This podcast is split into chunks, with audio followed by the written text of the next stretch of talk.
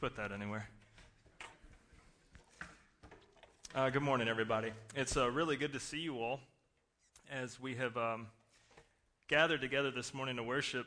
Um, uh, some of you may know I don't. I don't know all of you here, so this is kind of cool. Uh, my name is Jeremy. I'm one of the uh, pastors and elders here.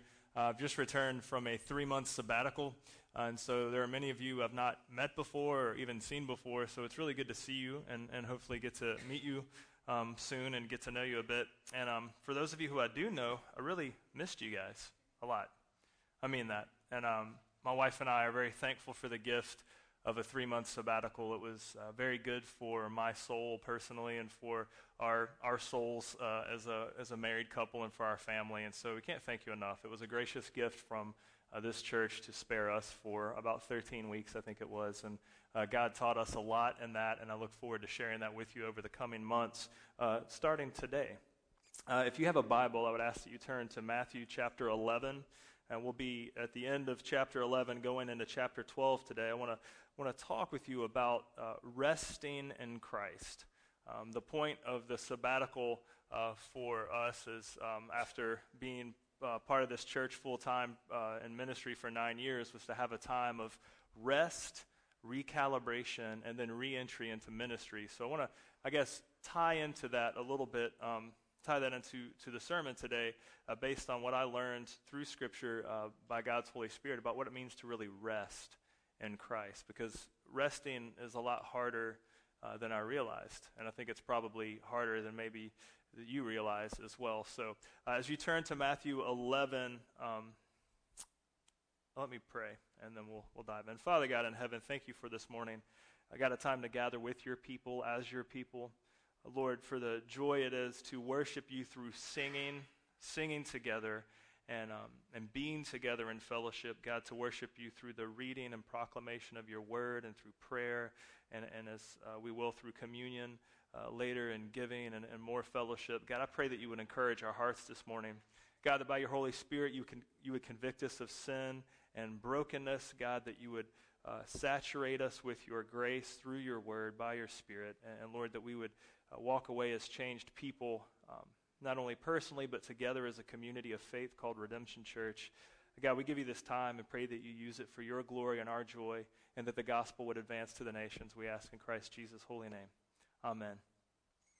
Look with me, if you will, at Matthew chapter 11, verse 28 and 29. Jesus says this Come to me, all who labor and are heavy laden and I will give you rest. Take my yoke upon you and learn from me, for I am gentle and lowly in heart, and you will find rest for your souls. For my yoke is easy and my burden is light. This is God's word for us. Friends, resting in Christ is an act of grace from God to his people for his glory and our joy and for gospel advancement. And this is really good news for us today. When I say rest, what comes to mind? If I just say, hey, I hope you get some rest. For some of you, it may be like laying in a hammock listening uh, to a stream of water. For others of you, it may mean, you know, laying on the couch and binge watching Netflix. Uh, for some of you, it may mean going and doing some activity that's a lot of fun, like ultimate frisbee or paintball or something. For others of you, it may mean being alone. And rest in our culture and day and age today is a lot harder, I think, to have gospel rest than we realize. Because sometimes I think there's one of two things, one of two dangers when it comes to rest. Often we think that rest can be something that uh, we, uh, we do in our own strength to like, we're going to go and we're going to go rest and then we end up doing a lot of busy things and ended up exhausting ourselves, and then we find that we've not had any rest at all. If you have children, you know that a vacation is, is very rarely restful. It's a lot of fun, but then you come home and you just need like a day or two to rest from the vacation. Or sometimes we think that rest means doing absolutely nothing at all. That's what I thought rest was. In fact, if you're familiar with the great movie from 1999, And let me just say there was an article in Relevant Magazine about why pastors should not use 90s films as sermon illustrations. And that is the most heretical thing I've ever heard. So today, we're dropping a 1999 movie reference, Office Space. And if you know the movie, uh, this guy just decides he's just not going to go to work anymore. He's not going to quit, he's just not going to go. And he tells one of his friends, he says, You know, I did nothing today, and it was everything I thought it could be. And you know, often we think that's what rest is. It's like, I'm just going to do nothing, and it's everything I thought it could be. But you know, that can be leisurely, but at the end of the day, it's really not restful. I mean, it's okay to do nothing and to have leisure time doing nothing. And it's okay to have leisure time doing a lot of fun activities. In fact, I would encourage you to do both of those things. I would encourage you to carve out time in your life to do nothing leisurely, and to carve out time in your life to do a lot of fun stuff leisurely. But I also want us to learn what rest truly is in light of the gospel. Because you can do nothing and be unrestful. And then you can do a lot of things and be unrestful. What I want us to see is those two things are fine, but I also want us to see what it means to be restful. As I have prayed and studied and tried to figure out what rest is, because over the past 13 weeks I tried to rest and I found myself doing nothing on some days and I just could not rest. I was stir crazy and my mind was going a thousand different places and my heart was going a thousand different places. And then other times, I found myself doing a lot of fun activities, hobbies, and stuff that I enjoyed doing, but I also was still restless in my heart. And as I prayed and searched Scripture, I was led to this verse. And then, if you know anything about Scripture, you know you can't just like pick out one or two verses, but you have to see what happens right before those verses. And you have to look and see what happens right after the verses and kind of see the context in which those verses happen. And so I looked at this verse when Jesus says, Come to me, all who, are la- who labor and are heavy laden, and I will give you rest. Take my yoke upon you and learn from me, for I am gentle and lowly in heart, and you will find rest for your souls.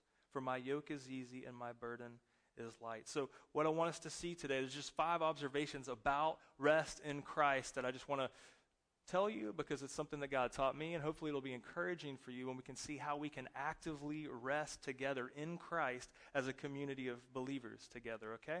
The first thing I want us to see is this, and I want us to engage our hearts a little bit and just figure out where do you think of as rest? As rest, uh, one of the two dangers we have is, is rest is doing a lot of things, even spiritual things, for God. I'm going to do these things. Or sometimes we think rest is doing nothing at all, like the people that say, Well, I belong to Jesus, so I'm just going to lay on the couch and wait, wait for the bus of heaven to come pick me up, you know?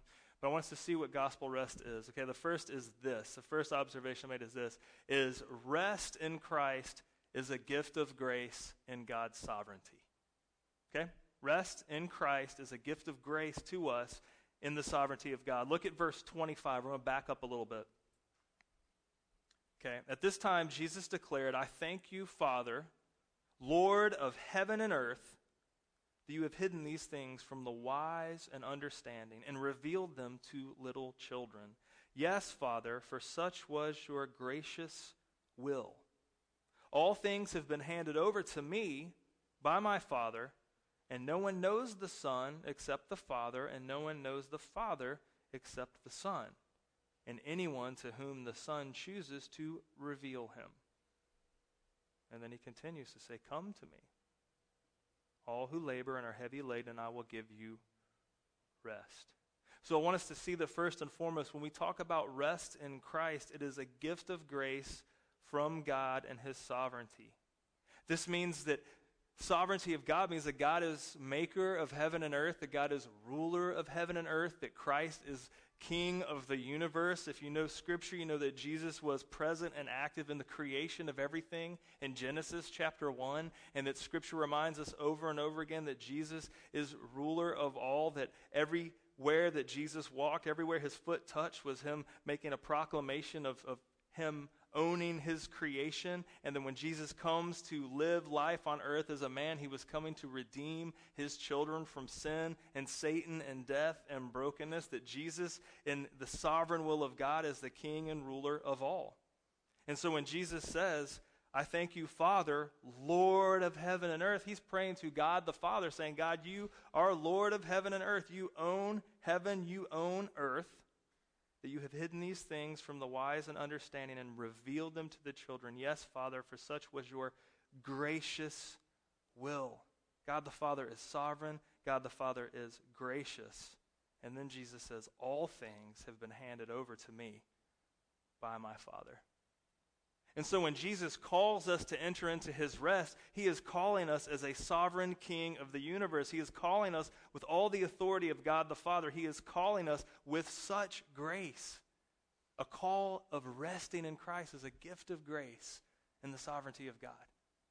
And this is hard for us to grasp because it's hard for us when we can't rest, when we cannot find in our hearts a, a place to just rest in Christ. It often comes because we think we are sovereign. You know how hard it is for a pastor? I'm just speaking from personal experience. You know how hard it is for a pastor who's been full time for nine years to say, I'm just going to totally disengage from the church for 13 weeks. That's like utter panic. Uh, all kind of control issues come to light in your heart and soul to think, well, well, well what if people leave? What if, here was my big fear. I'll just be honest with you guys. What if more people come? And it's like the church is awesome because I left. ow, that hurts a little bit, you know?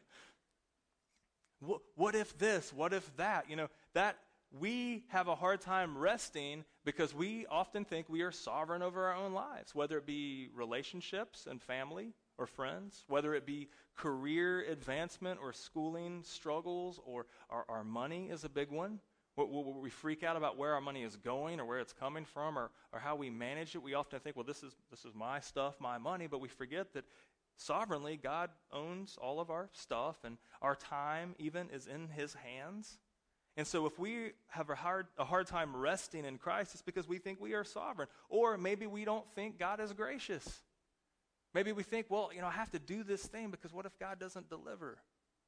What if God doesn't really go before me in this career I'm pursuing? Or what if He doesn't go before me in this school education that I'm pursuing? Or what if I work hard and the money just doesn't come in? What if, what if, what if? See, if you were restless like I was, it's probably because you think you are sovereign or you do not think the Lord is gracious. Right? And Jesus reminds us right here, he thanks the Father, Lord of heaven and earth, and says, All things have been handed over to me by the Father.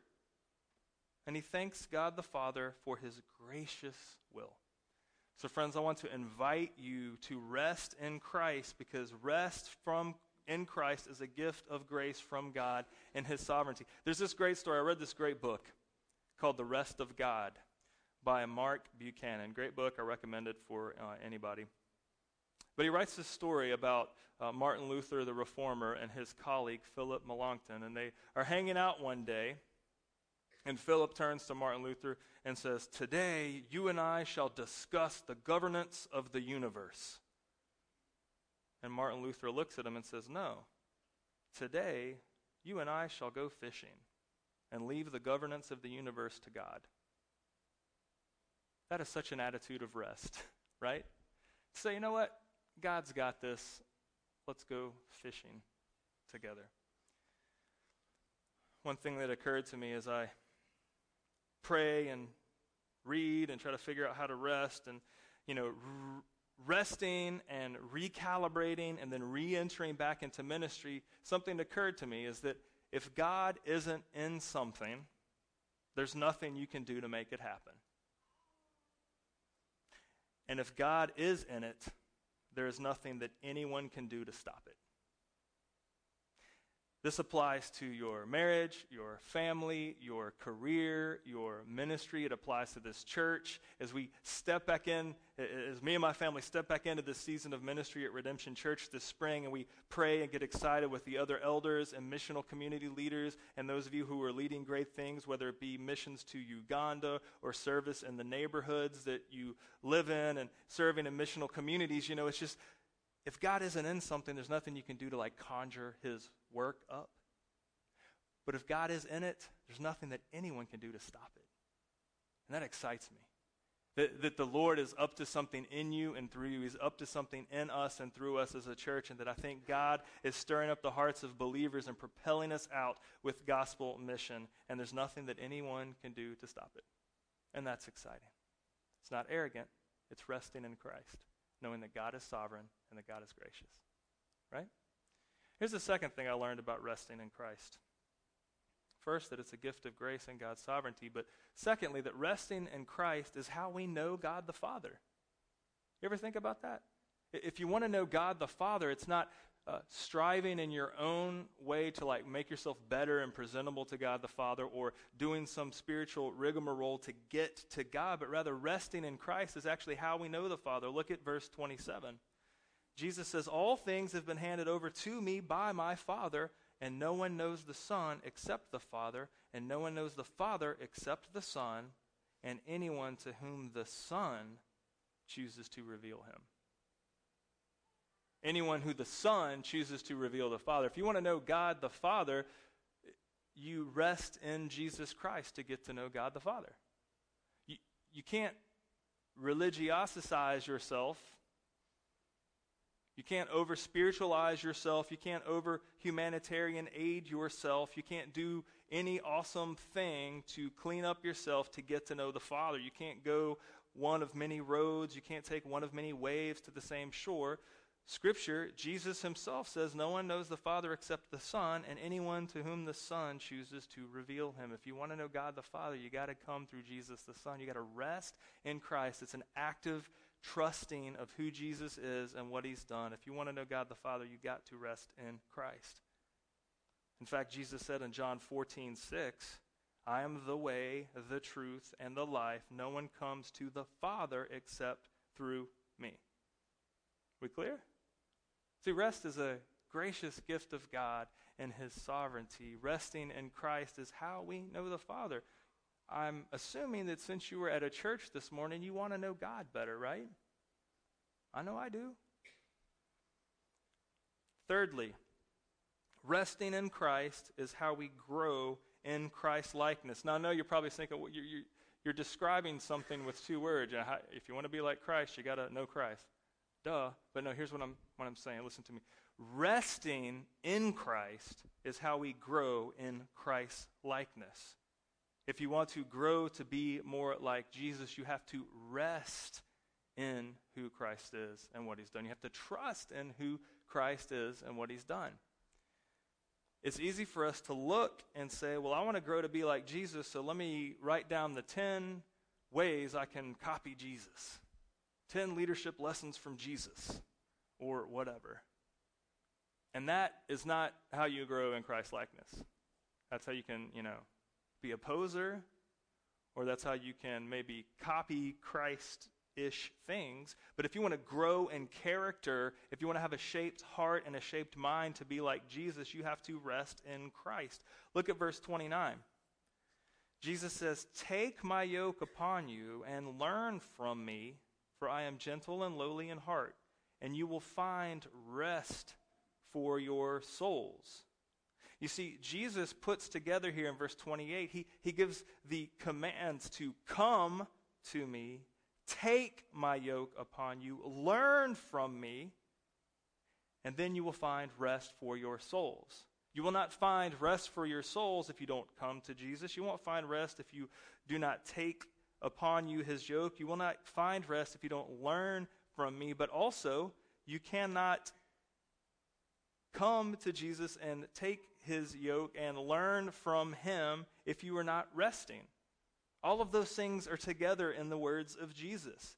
And often we'll say, well, you know, I'm I, I want to grow to be like Jesus, so I'm going to do the things Jesus did, or even say and teach the things Jesus said, and, and we'll find ourselves building these very strict religious structures that do not engage the heart and mind toward gracious rest and the sovereignty of the Father. Has that happened to you? It's happened to me in my experience. I'm not blaming any church or ministry. I'm just blaming the default mode of my human heart, which may be the default mode of your human heart. And that's to say, I, I want to know God the Father, and I want to be like Jesus, so I'm going to burn all of my punk rock CDs. Amen. I have spent a fortune buying back those CDs after I burned them. I'm like, oh, how is this a stewardship issue? NOFX, Pennywise. Oh, my heart breaks.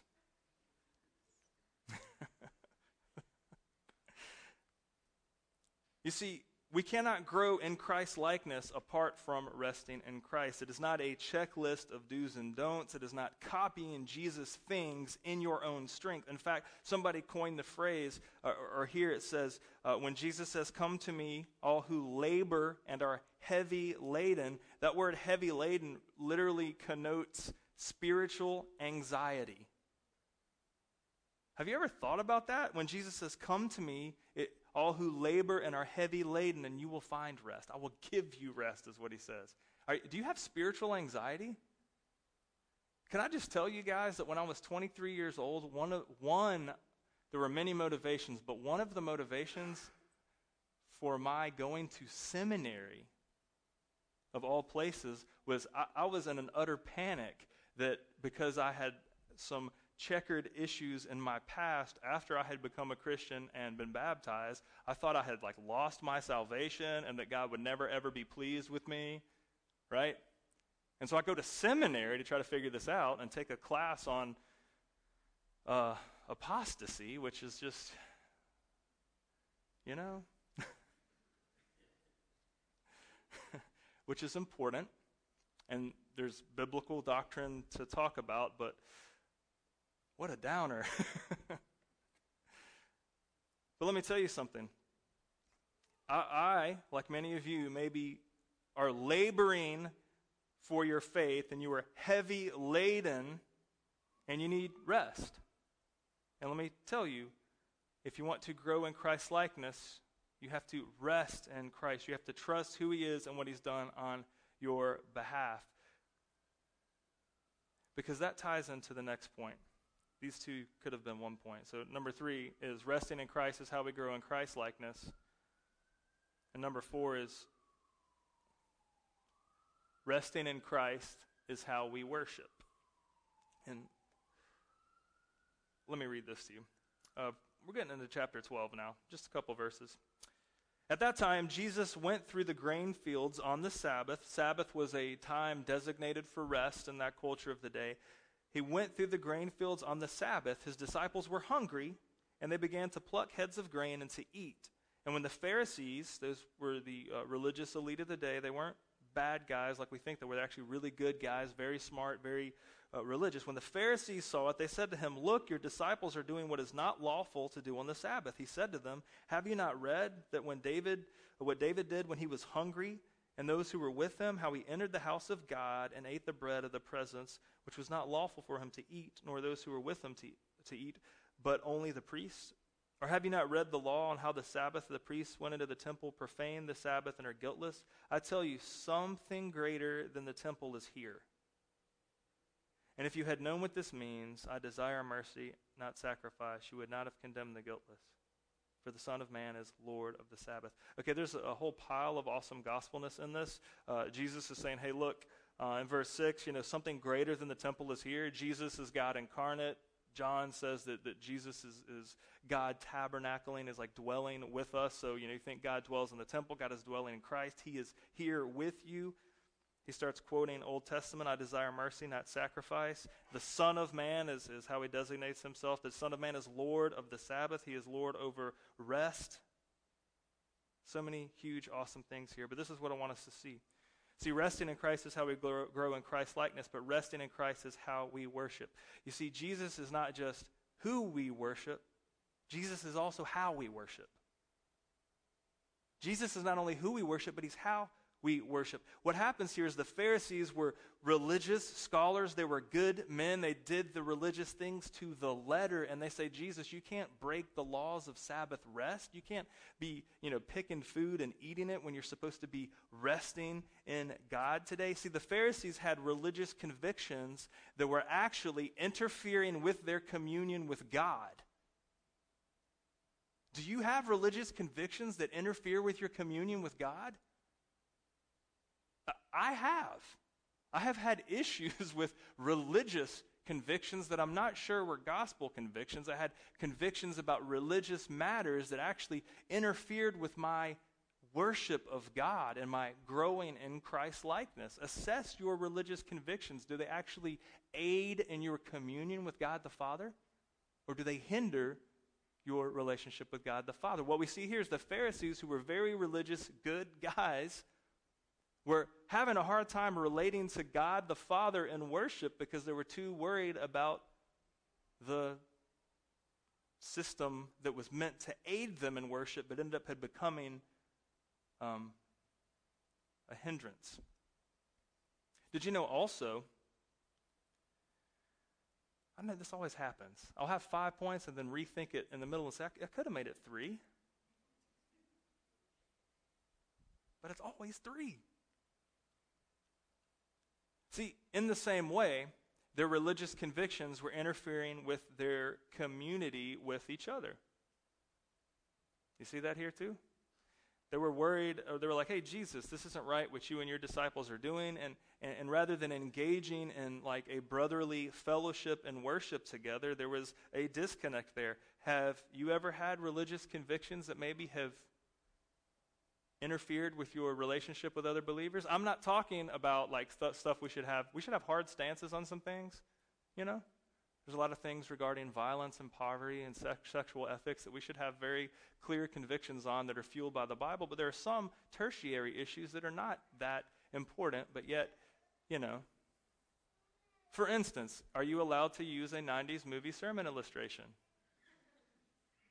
Go on Facebook and you will see a very spirited discussion that I just could not resist being a part of yesterday. And I'm like, really? We're going to break fellowship because I drop office space in a sermon illustration? Okay, whatevs. You can watch the edited version, it's still funny.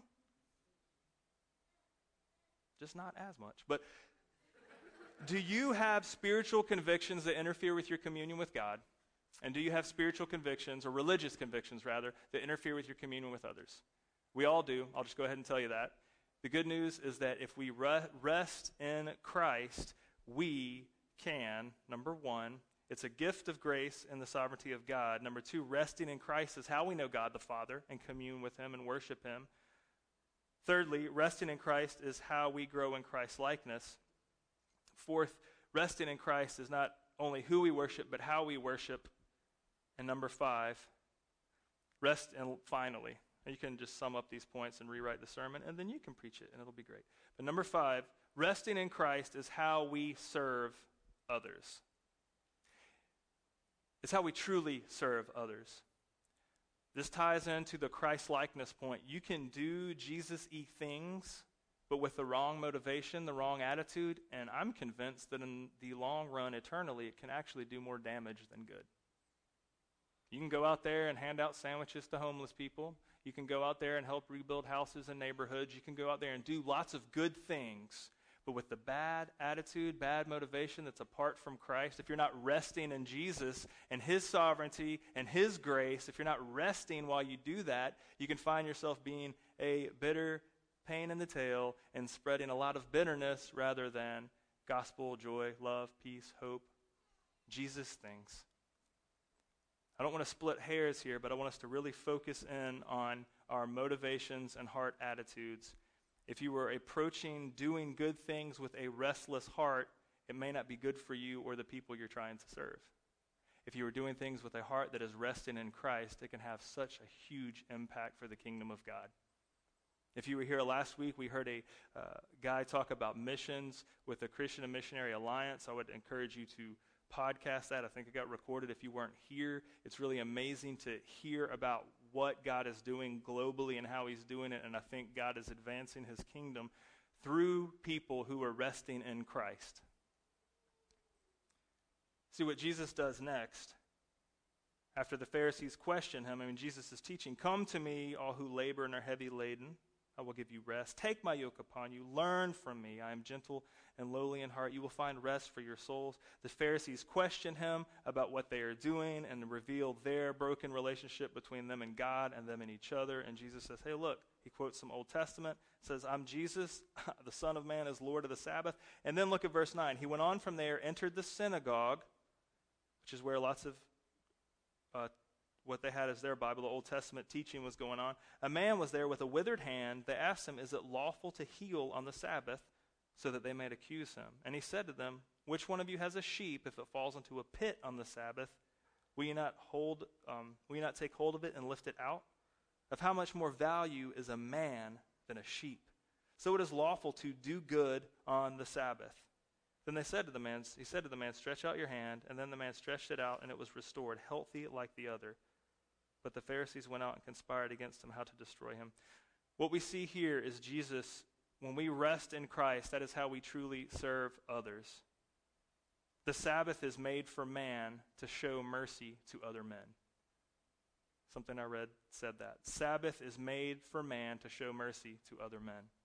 Doing good things with wrong motivations is destructive. Doing gospel things with gospel motivations is amazing. Gospel intentionality. Jesus walks into a building where they were studying the scriptures of God, yet neglecting to serve this man who needed help. And Jesus, right then and there, did something quite miraculous, but was not only to teach people this, but to show what happens when people rest in Christ. Not resting in religious convictions, but rather resting in the person and work of Jesus. So, what does that mean for you and I today? I'm going to kind of rope it in. And I want us to all assess the condition of our heart.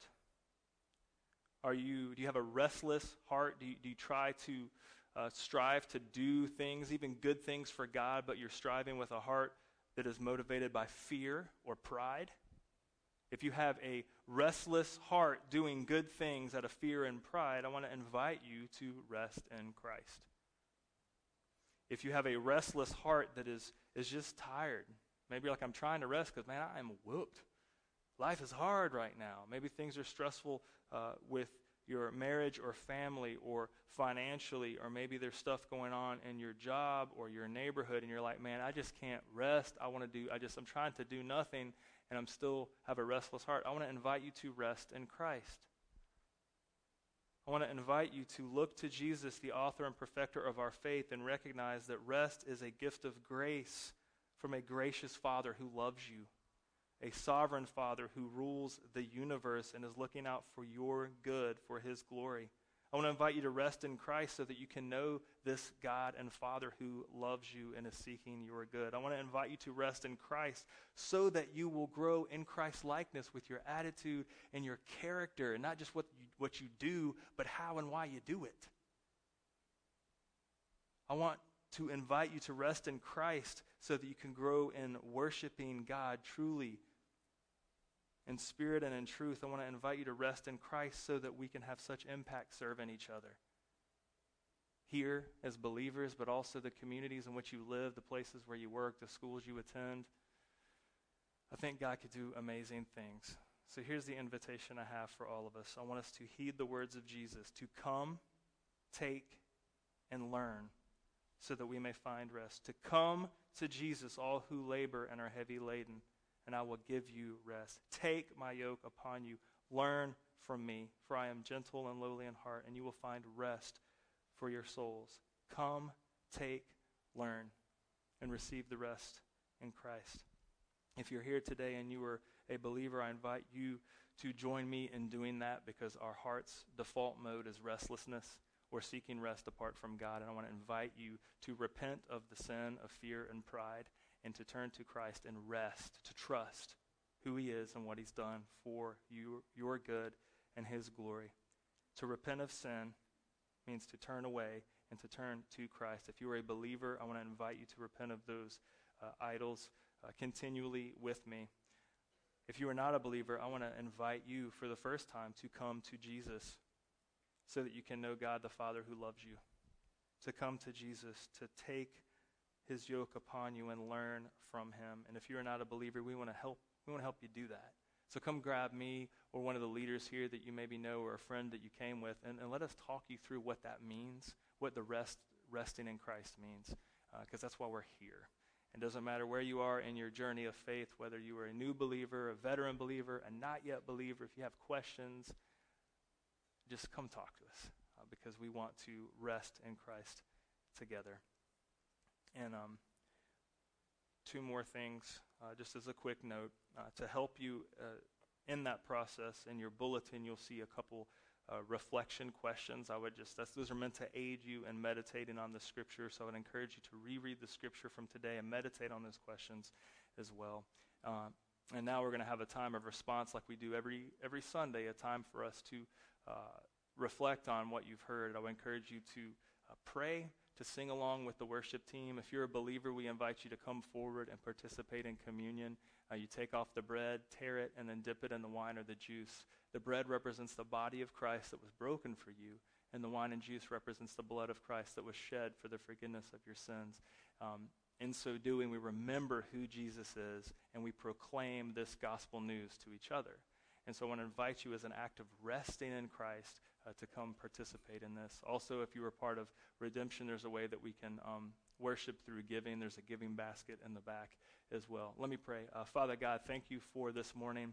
Uh, Lord, a time to gather again with your people and as your people. God, I pray uh, that over the next few minutes, your spirit would be at work in our hearts and minds, that you would um, convict us of restlessness, whether it be from fear or pride, that you would convict us from restlessness, maybe that comes from sin or brokenness. And God, that we would repent, that we would turn from that and turn to you, Jesus, that we would uh, obey your words to come, uh, take, and learn, that you would grow us as your people. Uh, because, God, you are a gracious Father, a sovereign Father uh, who loves your people. So, God, I pray that by your Spirit, through Christ, you would grow us to know you, to worship you, uh, to grow in Christ likeness so that we may serve you and serve one another uh, with gracious motivations for your glory and our good. Thank you for this time and pray you use it for your good, uh, for your glory and our good, and the advancement of the gospel to the nations. We do ask in Christ's name. Amen.